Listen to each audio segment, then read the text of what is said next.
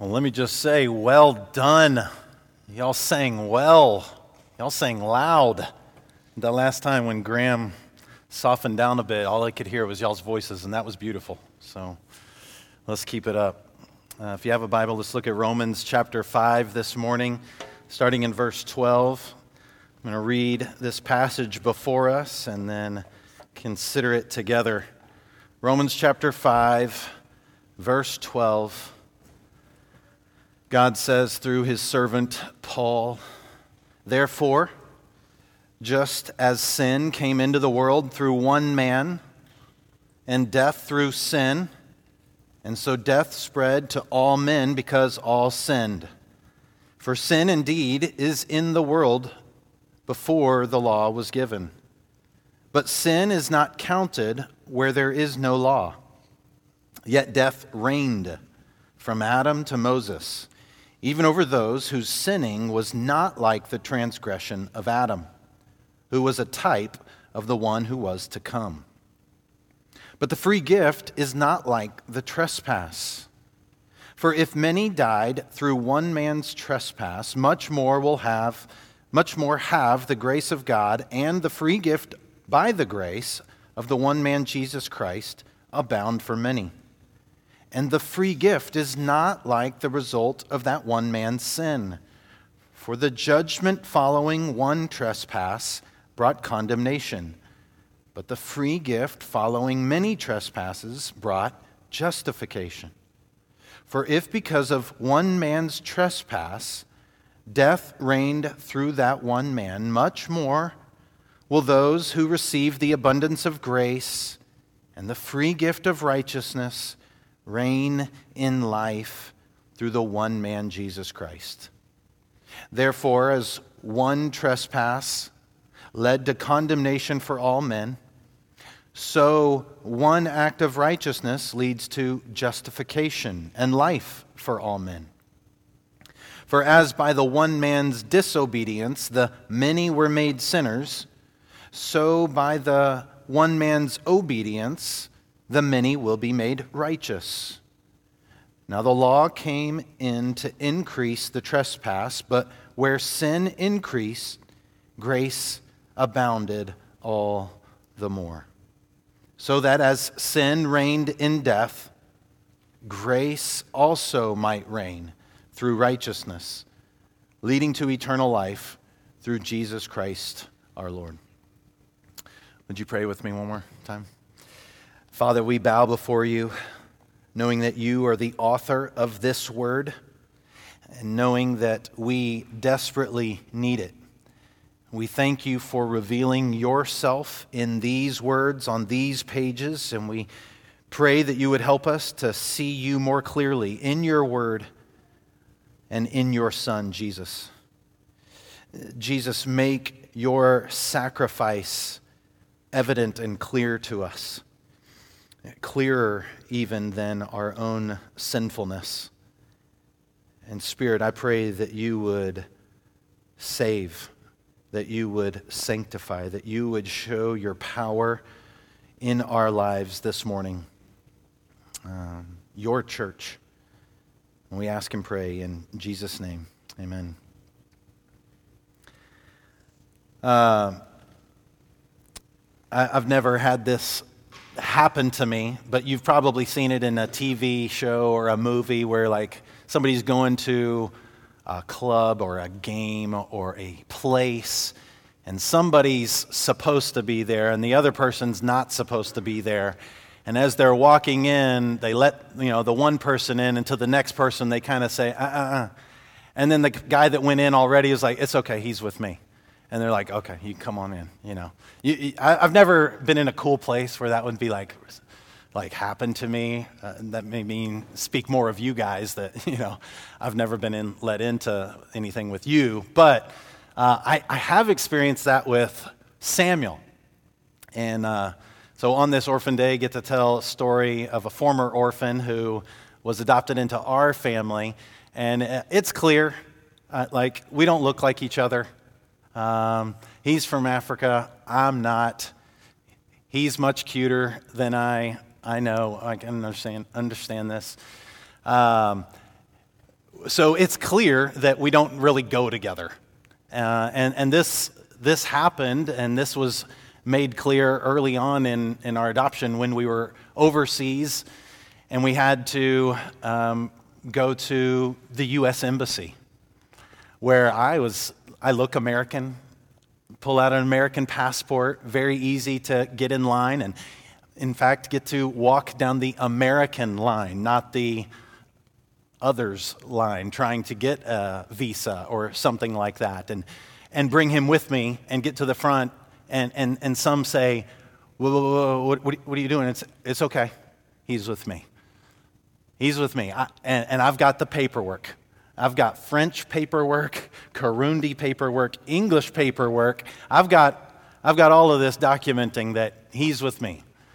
Uh, he's in my arms. Or even to the point of the airport coming back home when, again, obviously he didn't look like us, nor did at that point in our sweet adoption story did he want to be with us um, throwing a fit, and uh, many thinking he shouldn't be with you. In fact, him sitting in Joy's arms and Joy holding on to him and others pulling him away. And she's saying, No, he's with me. He's in my arms. And, and I'm not letting him go. He's mine. And it, that type of, of picture helps us on this Orphan Sunday to realize what we have in Christ versus what we had in Adam. Because in Adam, we only had sin and death, and yet in Christ, we have righteousness and life. This is the, the good news of the gospel for us in Romans chapter 5, in verses 12 through 21. This is what Paul wants us to consider. He wants us to consider this question Are you in Adam or are you in Christ? You need to ask yourself that question today. Am I in Adam and sin and death? Or am I in Christ in righteousness and life by faith? Paul will go on later in Romans chapter 8, verse 1, speaking about those who are in Christ, and say that there is therefore now no condemnation for those who are in Christ, those who are with Christ. There is therefore now no condemnation for those of us who are in Christ. Or in Galatians chapter 3, verse 26, Paul speaks about the fact that those who are in Christ are sons of God through faith. Again, the, the picture of adoption on Orphan Sunday shows up even more clear in our relationship with our Heavenly Father who has adopted us in. We are now His sons and His daughters. How? Because we're no longer in Adam. We're in Christ.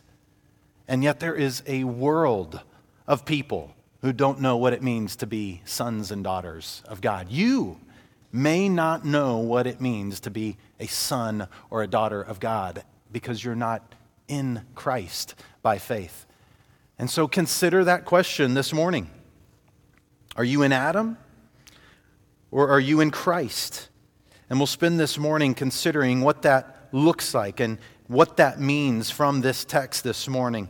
If you're taking notes, in addition to the question and title of Are You in Adam or Are You in Christ?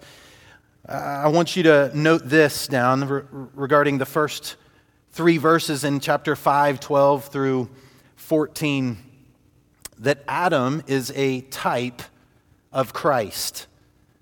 This is a, uh, an important truth that is going to be teased out in the next couple paragraphs. But this is, this is important for us to, to re- recognize and realize. And, and Paul lays out a logical progression here.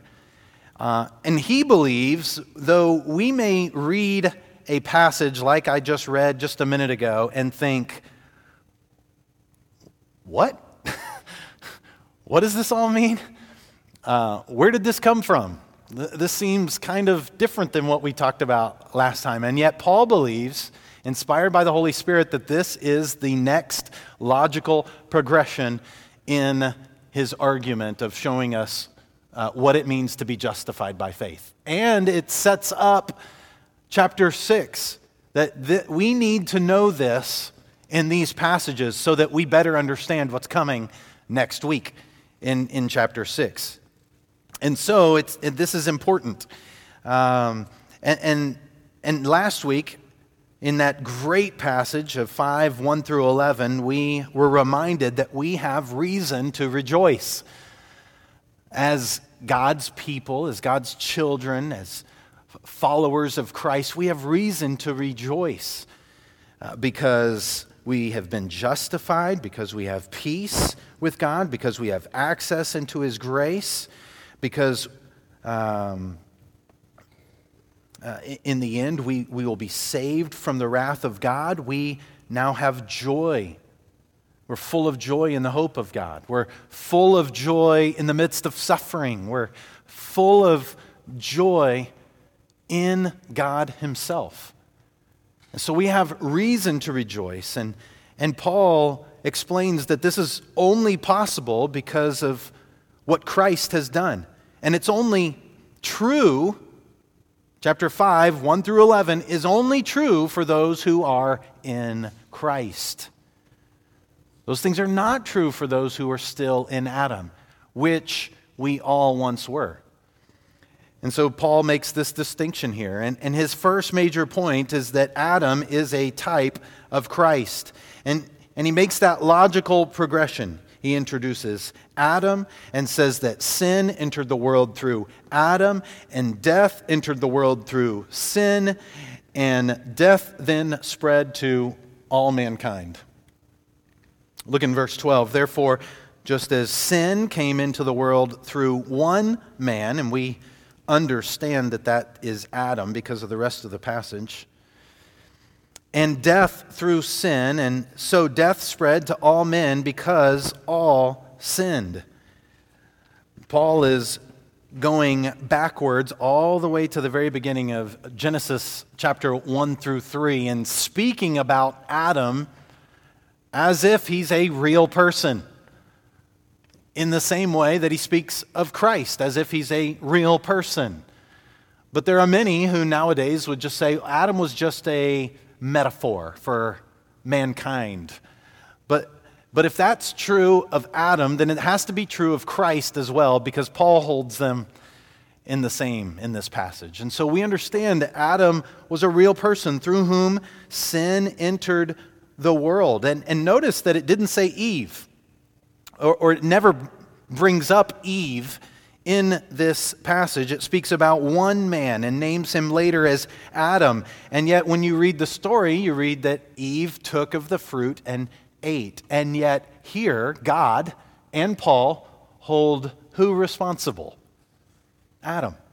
As God's first creation, as God's leader of that home, he's the one who's held responsible. He's the one who's held accountable for his family's sin. He likely committed the first sin of not holding high the truth of God's word and fighting for his family uh, in that moment. And so death, sin entered through Adam, death entered through sin, which means that death was not the original, a part of the original plan for mankind. They could have lived in the garden with fellowship with God and enjoyed that for all eternity. Eating of the tree of life, uh, obeying the Father, of not eating of the tree of knowledge of good and evil, but, but they didn't. And death entered into that world. Uh, when God had promised that if they would eat of that fruit, they would surely die. And die they did, physically later on in life, but spiritually well. And death not only came to Adam and Eve, but it came to their children as well. It was passed, their sin and death was passed on to Cain and Abel and eventually Seth. And, and if you consider the story, even um, Abel, their son, died before they themselves experienced physical death. So this death was passed on to all because all sinned. And so we have to consider, though, in this, in this part of the, the, the text, what's really happening here. And so, did this death pass to Cain and Abel because they too sinned, or was it because their parents and our first parents, Adam and Eve, sinned and was passed on their sin and death?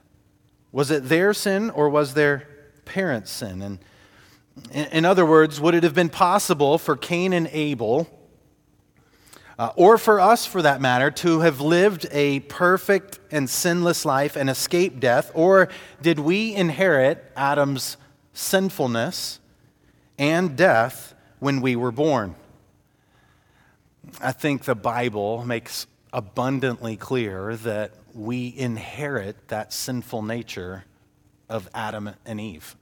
That when we were born, we were born sinners. And we sinned because we were sinners. We just sang a song, Ephesians chapter 2, 1 through 10. But you were dead in your sins and trespasses. But God made us alive together with Christ. Before we had even disobeyed our parents and, and broke the fifth commandment, we uh, were sinful. We were dead. We had, the sin had been passed on, death had been passed on. But let me ask you another question Did we inherit Adam's sin and death simply because he passed them on to us? Or were we guilty of sin ourselves when Adam sinned? Uh oh, some of you smiling. I don't know. Did, were we just sinful because it was passed on to us, or did we sin technically when Adam sinned? Now, the first one seems a little unfair. We're considered sinful because Adam sinned and Eve sinned, and the other one just seems confusing. We sinned when Adam sinned, but I wasn't there. So, so, so which is it? Um, I think, I believe that the clearest explanation of these verses saying that all sinned in Adam uh, means that we did. We were technically there, that we sinned when Adam sinned. You see, we love to think about how Christ's obedience and his righteousness are imputed to us by grace through faith as if we were obedient and righteous, even though we weren't there when Jesus was obedient and righteous 2,000 years ago. We love to think that we get his righteousness and we get his obedience, even though we weren't there when he lived the obedient life there. So why is it so hard for us to believe that when Adam's sin and de- that Adam's sin and death were imputed to us as if they were ours, even though we weren't there 6,000 years ago when he sinned? You see, Adam's disobedience was our disobedience, just like Christ's obedience can become our obedience by faith in our birth, Adam's sin was ours, but in our new birth, Christ's righteousness becomes ours by faith. Or we could consider it another way, like the writer of Hebrews in Hebrews chapter 6 says that uh, those who fall back into sin are crucifying the Son of God once again. That even though we live 2,000 years after Christ, when we sin, we're going back in time almost and crucifying the Son of God once again. And so we have to consider that. We have to realize that though we weren't there when Adam sinned, though even his children weren't there when Adam sinned, we were all guilty when Adam sinned. That the unrighteousness and the sin and the death were imputed to us and transferred to us. This is how Kent Hughes writes about this this idea. He says the biblical mind did not have this problem in understanding this. In Hebrew, Adam, the word Adam means mankind. And people in Bible times understood that the human race has a corporate, a together solidarity in Adam, that we're all in Adam. Thus, all mankind was present and actually sinned in Adam. Adam was not a mere representative for mankind, showing what we would do if we had the same temptation. We were Adam. And as Adam, we sinned. This is biblical thinking, Kent Hughes says. This is Pauline Paul's doctrine. This is the doctrine of Augustine. This is the Reformed position. This is orthodoxy. It is the only correct view, he says. Pretty strong statement to say. But it's helpful for us to realize that it, we just wouldn't have done what Adam did if we were there. We did it. We sinned. That, and that sin and that death were Im- imputed to us. And Paul goes on to explain it a little bit more. In verse 13, he says, For sin indeed was in the world before the law was given. That, that seems simple enough. Adam and Eve sinned, Cain and Abel sinned. Um, they sinned during the times of Noah, they sinned during the times of Tower of Babel. Abraham, Isaac, Jacob, and all 12 sons of Jacob sinned. Moses sinned and then the law was given. So it's not hard for us to realize that, yeah, sin was in the world before the law was given, but Paul says sin was, is not counted where there is no law. Now, notice, he doesn't say that sin was not sin before there was law. He's just saying it just wasn't counted, it wasn't charged to their account, it wasn't reckoned to them immediately uh, on their account. The Lord was waiting for, for a time. But then when the law comes, as we will see a little bit later, all of a sudden, all of those sins are, are been, been brought into the light. And it becomes clear to everyone that sin is sin and that we have transgressed the, the law of God. And, and it's clear that sin is in the world and that sin is still sin, even though it may not be charged or counted because in verse 14, death reigned. That's an important word in, in this passage that death reigned from Adam to Moses, even over those whose sinning was not like the transgression of Adam. It wasn't like the transgression of Adam because he was the one that did it, but we were there. And Adam, who was a type of the one who was to come. And so this is the, the truth that we need to realize. Adam was a, a type of Christ. Uh, the word type is from the Greek word tupos, which, means to impact or to stamp or uh, a model or a, a pattern that uh, you might get from a stamp. And, and there are lots of different types of Christ in the Bible. It could be a person, it could be a place, it could be an event, um, any of those types of things that um, give us a, a glimpse of Jesus in the future.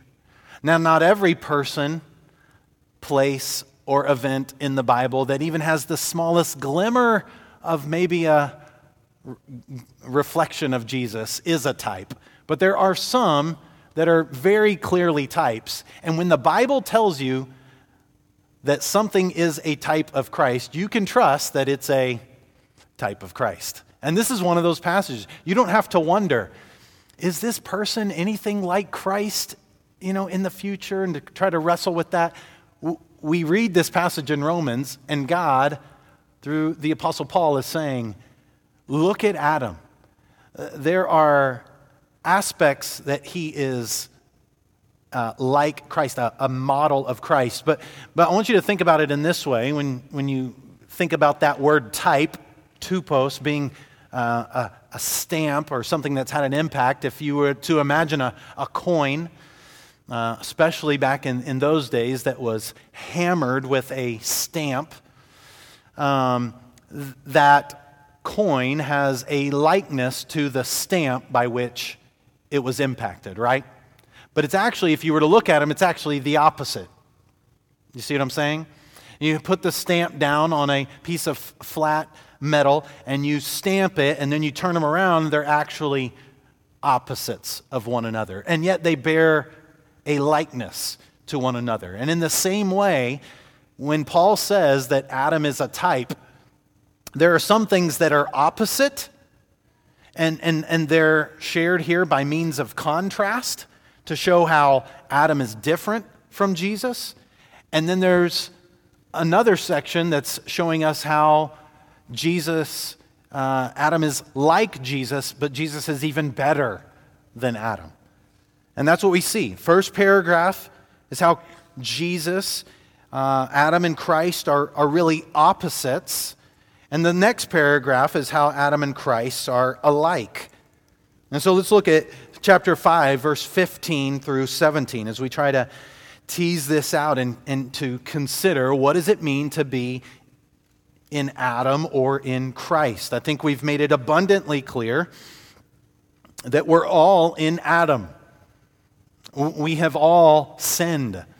Uh, we have sinned because we are sinners, born into sin, inheriting uh, that sinful nature because it was imputed to us. It was ours there. And so we're all at one point in Adam. The question is are we now in Christ? But Paul wants to point out a couple different things that Adam and Christ are opposites. Look in verse 15.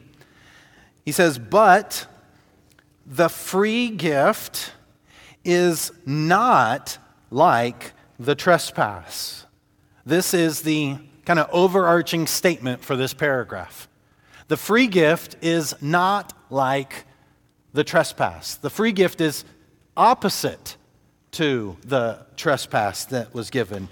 And we'll see that even in this language as we see Paul using a, a word that he used several times last week this idea of much more than that. Much more than that. So in verse 15, but the free gift is not like the trespass.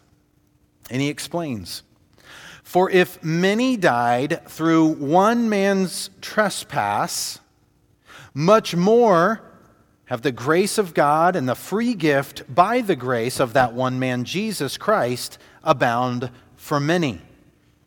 So they're, they're not alike in the sense that uh, if many died in this one man's trespass, must, much more will have life because of the one man's righteousness. And so they're different. They're different in that sense that there are um, many, and, in fact, all, uh, the free gift and the trespass. For many, he says, not all in this, in this verse, but many died through the one man's trespass, but much more have the grace of God and the free gift of grace and that of the man Jesus Christ abound for many. Many are still in Adam, but there are many. And I would say, according to this text, many more who are in Christ. And we consider for a moment the promise to Abraham that when he went uh, outside of his tent and looked up into the heavens, and God told him to number the stars on the heavens, and yet said that he would have as many descendants as that, he realized that they were innumerable in that. And we don't, recognize, we don't realize how impactful that is living in Dallas unless you've been outside to Big Bend, right? Or to, uh, like me this week, uh, uh, in upstate New York. Uh, had the privilege to travel there to be a part uh, of a group of church planters uh, in the YMCA and just had a joyous day of 18 hours of travel to New York. Um, it was just wonderful, um, just so fun. Pulling into uh, that Silver Bay YMCA at 2 o'clock in the morning, exhausted and tired. And I literally got out and was like, whoa, whoa. I mean, pitch black. Mountain stream running down in front of me, sounded beautiful. Look, I was like, I, I go out every morning, every morning to look at the stars. And I'm getting better at even recognizing which ones they are in the constellations. And I didn't even, didn't even know. I, I couldn't even believe it. And, and Paul is reminding us of, of this in Abraham that, that they're different. Many die in their sin and are separated from God for all eternity in death because they're still in Adam. But there are many more who are in Christ, who God has plucked from being in Adam and has put in Christ and has saved by faith. And so they're different. They're different.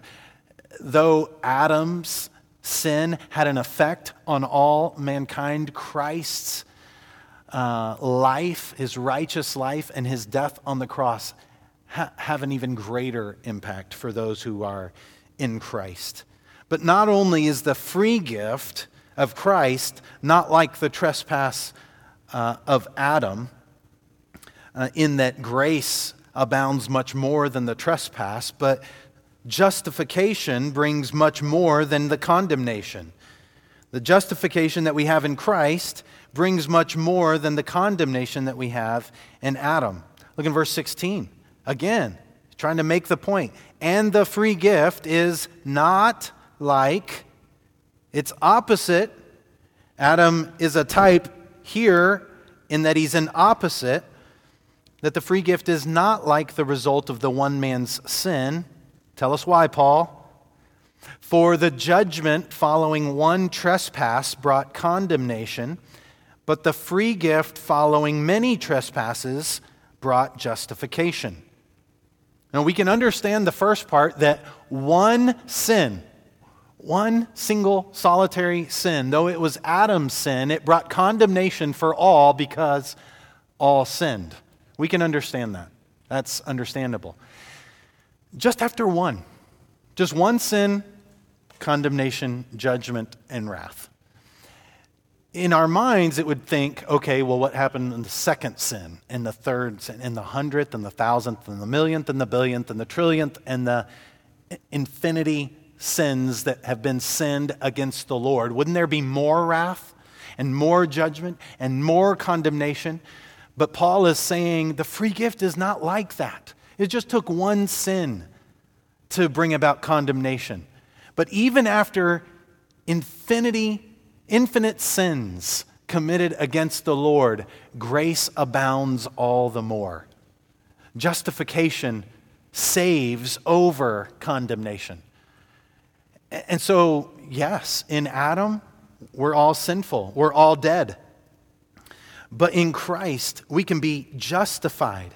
And this is where we love that truth that even though we weren't there when Christ died on the cross, even though he was righteous, his righteousness was imputed to us, given to us when he died on the cross, even though 2,000 years later we are born born in sin and born again into righteousness. But not only that, there's a third way that Adam and Christ are opposites. Not only did grace abound much more than the trespass, not only does justification bring much more than condemnation, but our reign in eternal life is much more than death's reign. Look in verse 16. Uh, I'm sorry, verse 17. For if because of one man's trespass, listen, death reigned through that one man, much more will those who receive the abundance of grace and the free gift of righteousness reign in life through the one man, Jesus Christ. Here's how, in Christ, uh, that Adam and, and Christ are opposites and that Christ is much more than Adam. When Adam sinned, death reigned. But when Christ died and rose from the dead, you would expect to read in that passage that not only not that death no longer reigns, but life reigns. But that's not what it says. Did you see what it said? Look, at, uh, look again in 17. Much more will those who receive the abundance of grace and the free gift of righteousness reign in life through the one man, Jesus Christ. Death reigned in Adam because of sin, but in Christ, we reign in eternal life. So not only did, does God, through Christ, give us new life and eternal life with God forever, He actually elevates us that we get to reign with Christ in eternal life. This is how Christ is opposite Adam. Adam brought about sin that brought about death that reigned over us, but Christ broke the chain and the power of sin and death, and not only offers us eternal life, but offers us the opportunity to reign in eternal life with Him, co heirs with Christ, sons and daughters of God, brothers and sisters of Christ in the new heavens and the new earth. Adam is a, a type of Christ, but we need to recognize in some sense he's opposite. That there's no way that Adam could even compare to what Christ has done. But in other ways, we'll see that he's the same. We'll see that he's alike. That, that is in verses 19 through 21. Having seen that Adam and Christ are opposites, here we want to see that Adam and Christ are alike. Look in verse 18.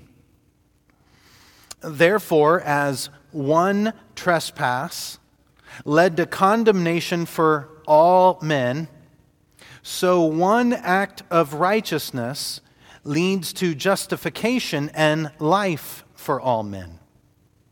So, where in the earlier paragraph we saw that language of much more than that. Adam did this, but Christ, much more than that, did this.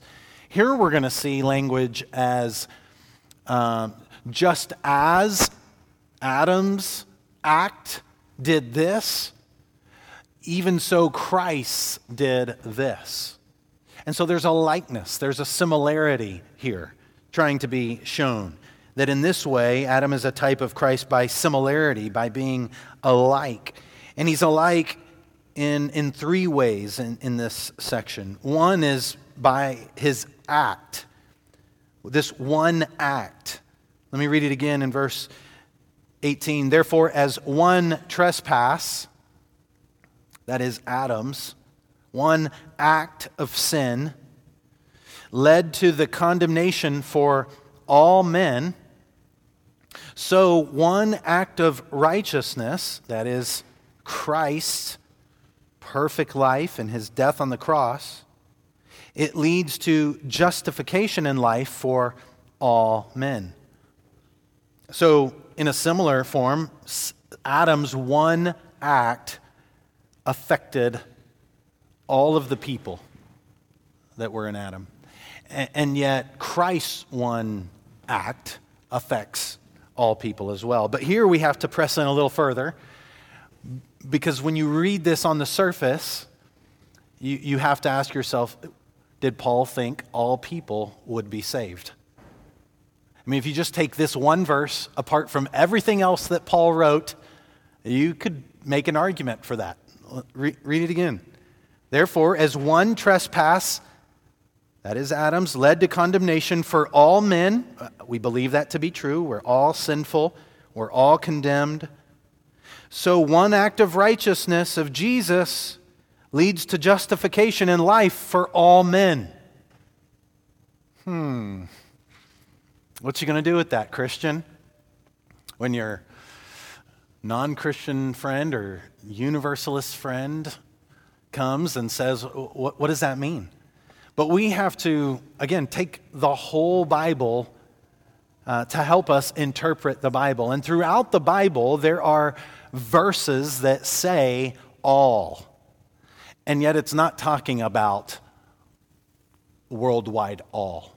They're talking about categories of people, groups of people.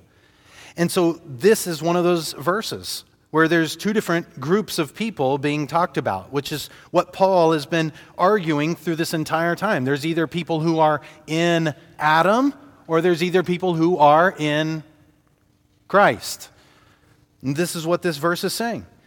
One trespass of Adam led to condemnation for all men, all who are in Adam.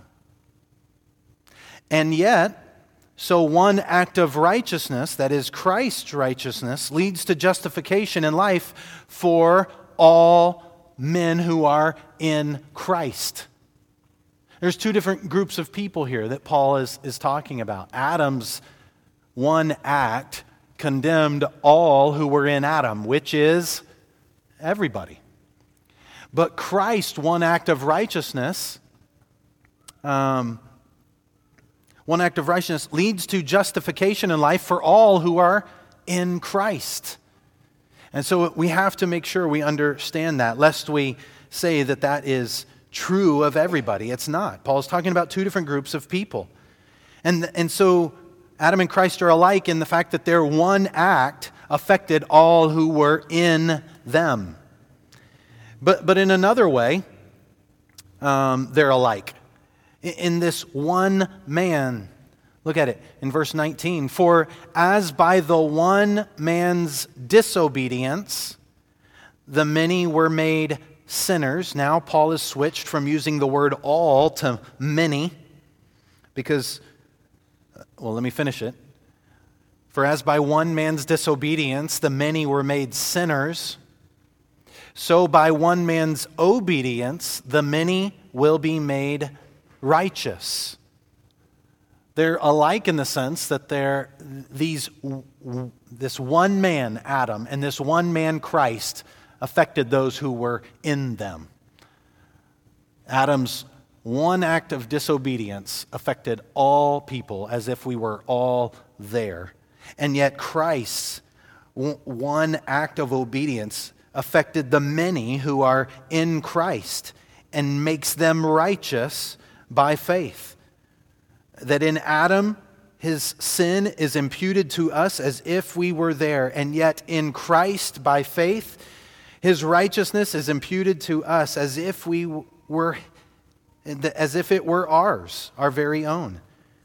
And so Adam and Christ are alike in that their one act affected those who were in them, that just one man could have that type of impact on many different people. But lastly, they're alike in, in, in this idea of reign. The idea of reign comes back into it, whereas we read earlier in verse 14 that death reigned um, but, he, but later on in verse 17, we talked about the fact that, that we reign in Christ. Look in verse 20. Now the law came in to increase the trespass. And we can just pause there for a second just to explain that. We talked about earlier that sin was sin before the law was given, but when the law came in, it kind of shined a light on sin and made sin a transgression.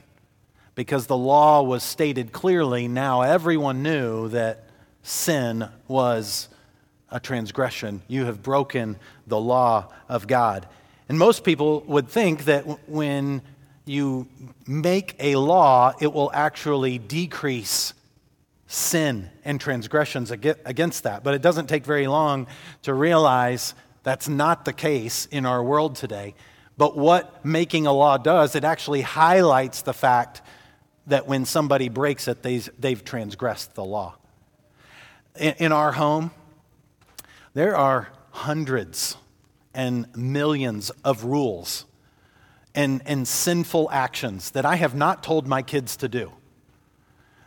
But if they do it, it doesn't mean that it's not sin and disobedience just because I haven't told them to do it yet. But you better believe it. I'm going to tell them not to do that. And if they do it again, it's a transgression. Doesn't mean it wasn't sin before. Maybe they didn't know it. Uh, maybe they didn't recognize it. Um, this uh, same thing in, in our life. We've sinned unknowingly at different times. And then we're made aware of it because of law, maybe because of a law of God or the Word of God. And we realize we've transgressed against God's law.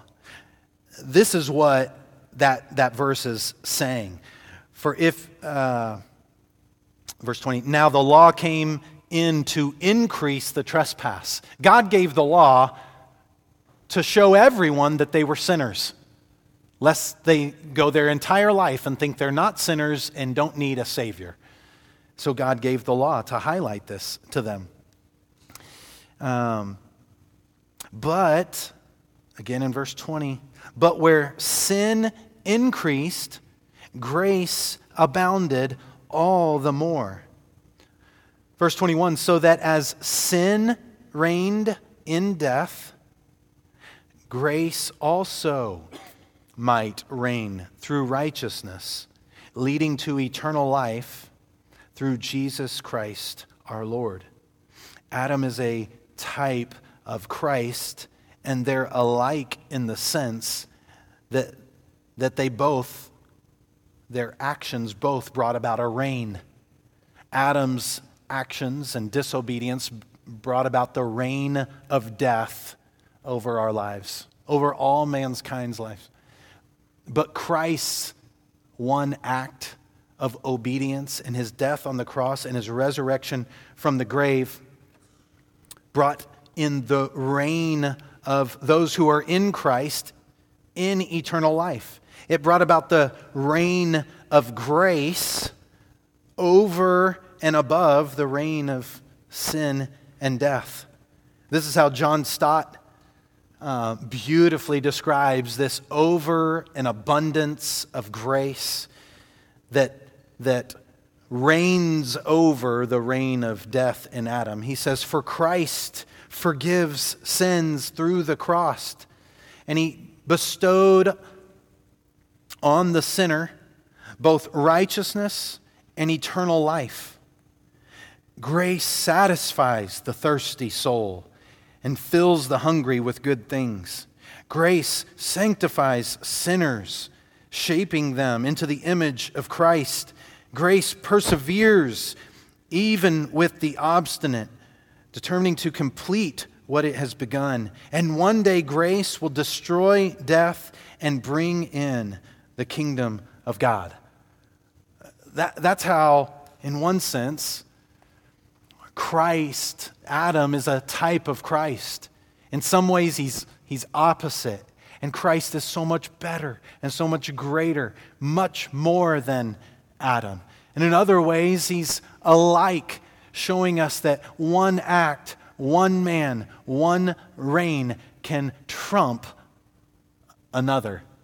And so, again, the question comes back to are we in Adam or are we in Christ?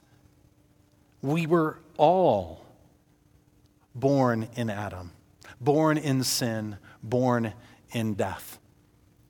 The question is, is has God moved upon your heart in such a way that your heart was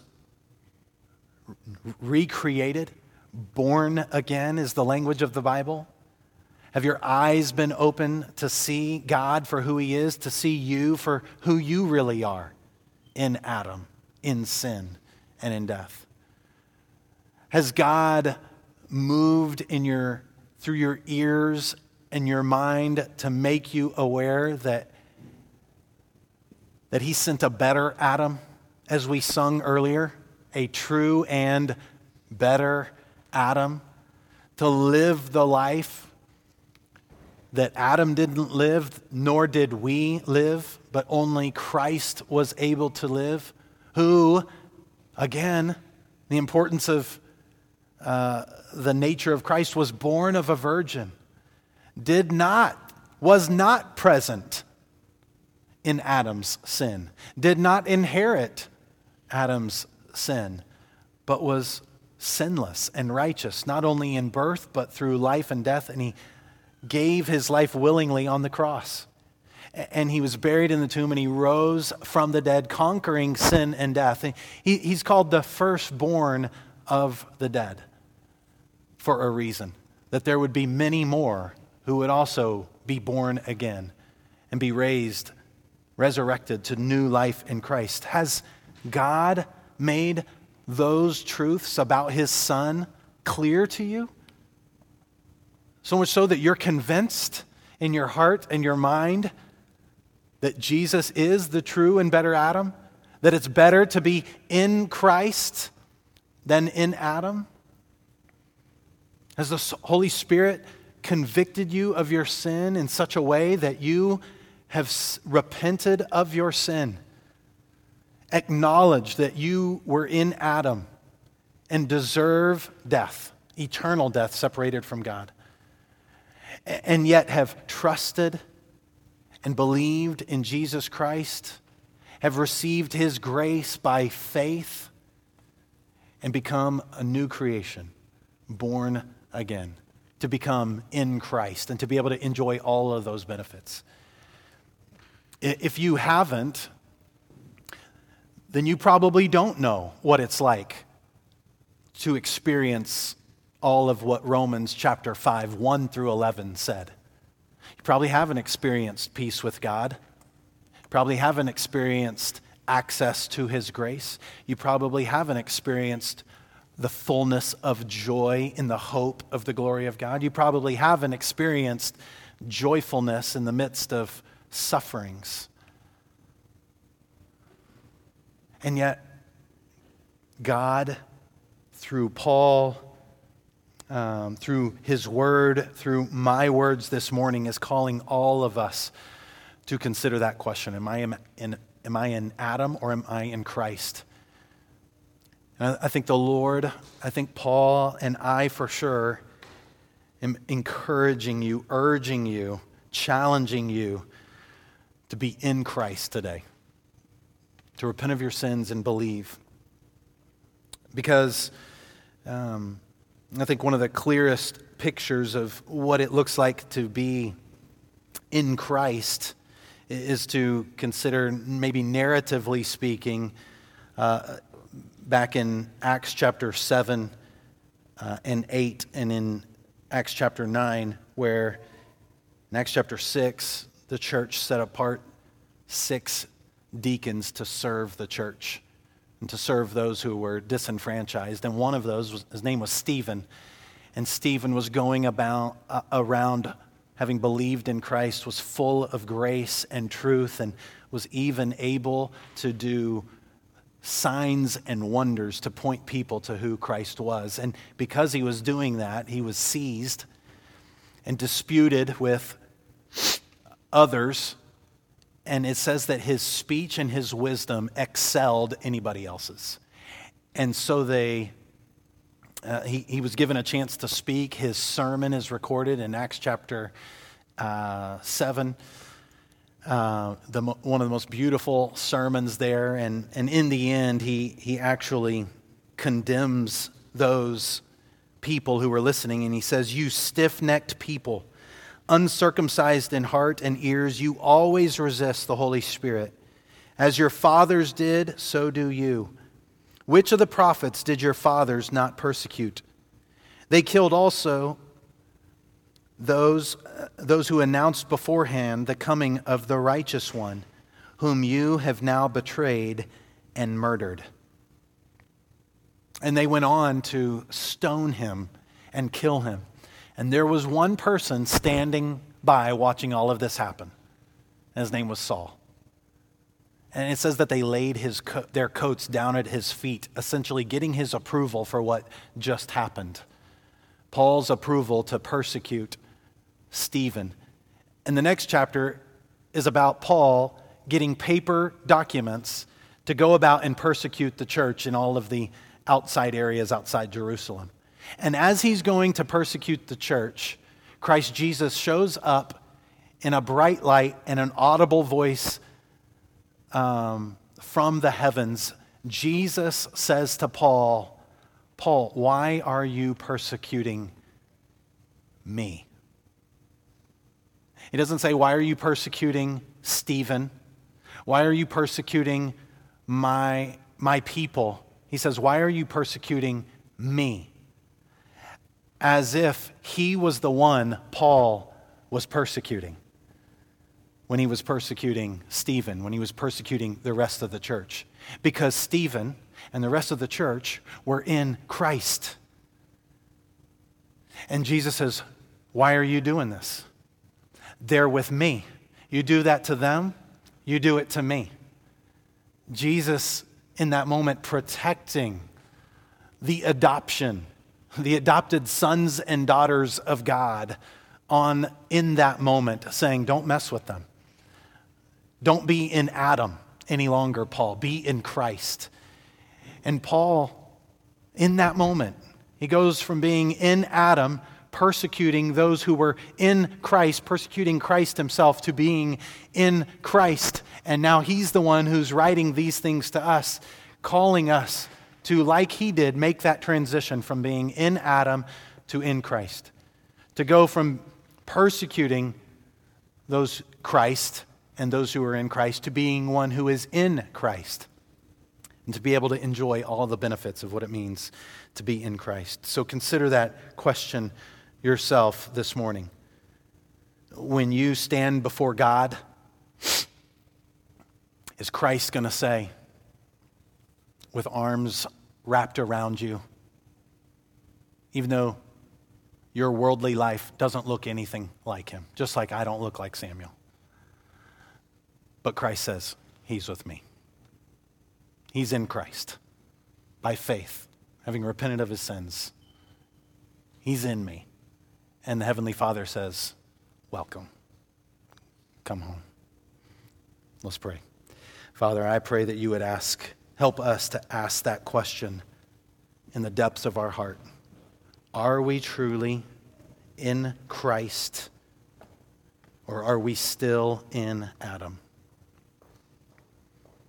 God, I pray for believers this morning who, beyond a shadow of a doubt, know they are in Christ, but who, like myself, so often fall back to living and acting as if we're still in Adam. Doubting our salvation, not living in the peace and the joy that we have in Christ. God, forgive us of that. Let us remember our identity uh, as Christians having repented of our sins and believed in you, is in Christ. And so let us be like Christ. Let us be holy as you are holy in the power of the Spirit of Christ. And God, if there's someone here who this morning is unsure of whether or not they are in Christ, and very likely may be still in Adam, I pray that they would just simply acknowledge to you that they are in sin and have sinned and deserve to die and be separated from you for all eternity. And yet, at the same time, put their faith and trust in Christ alone and to receive the salvation that is offered to us by grace alone, through faith alone. And that you would bring them from death to life, from being in Adam to being in Christ this morning. God, let us recognize the rest of this week the fullness of what it means to be in Christ as adopted sons and daughters of the Father, co heirs, brothers and sisters of Christ, with the very Spirit of God and seal of the Holy Spirit on our hearts. We ask and pray in Jesus' name. Amen.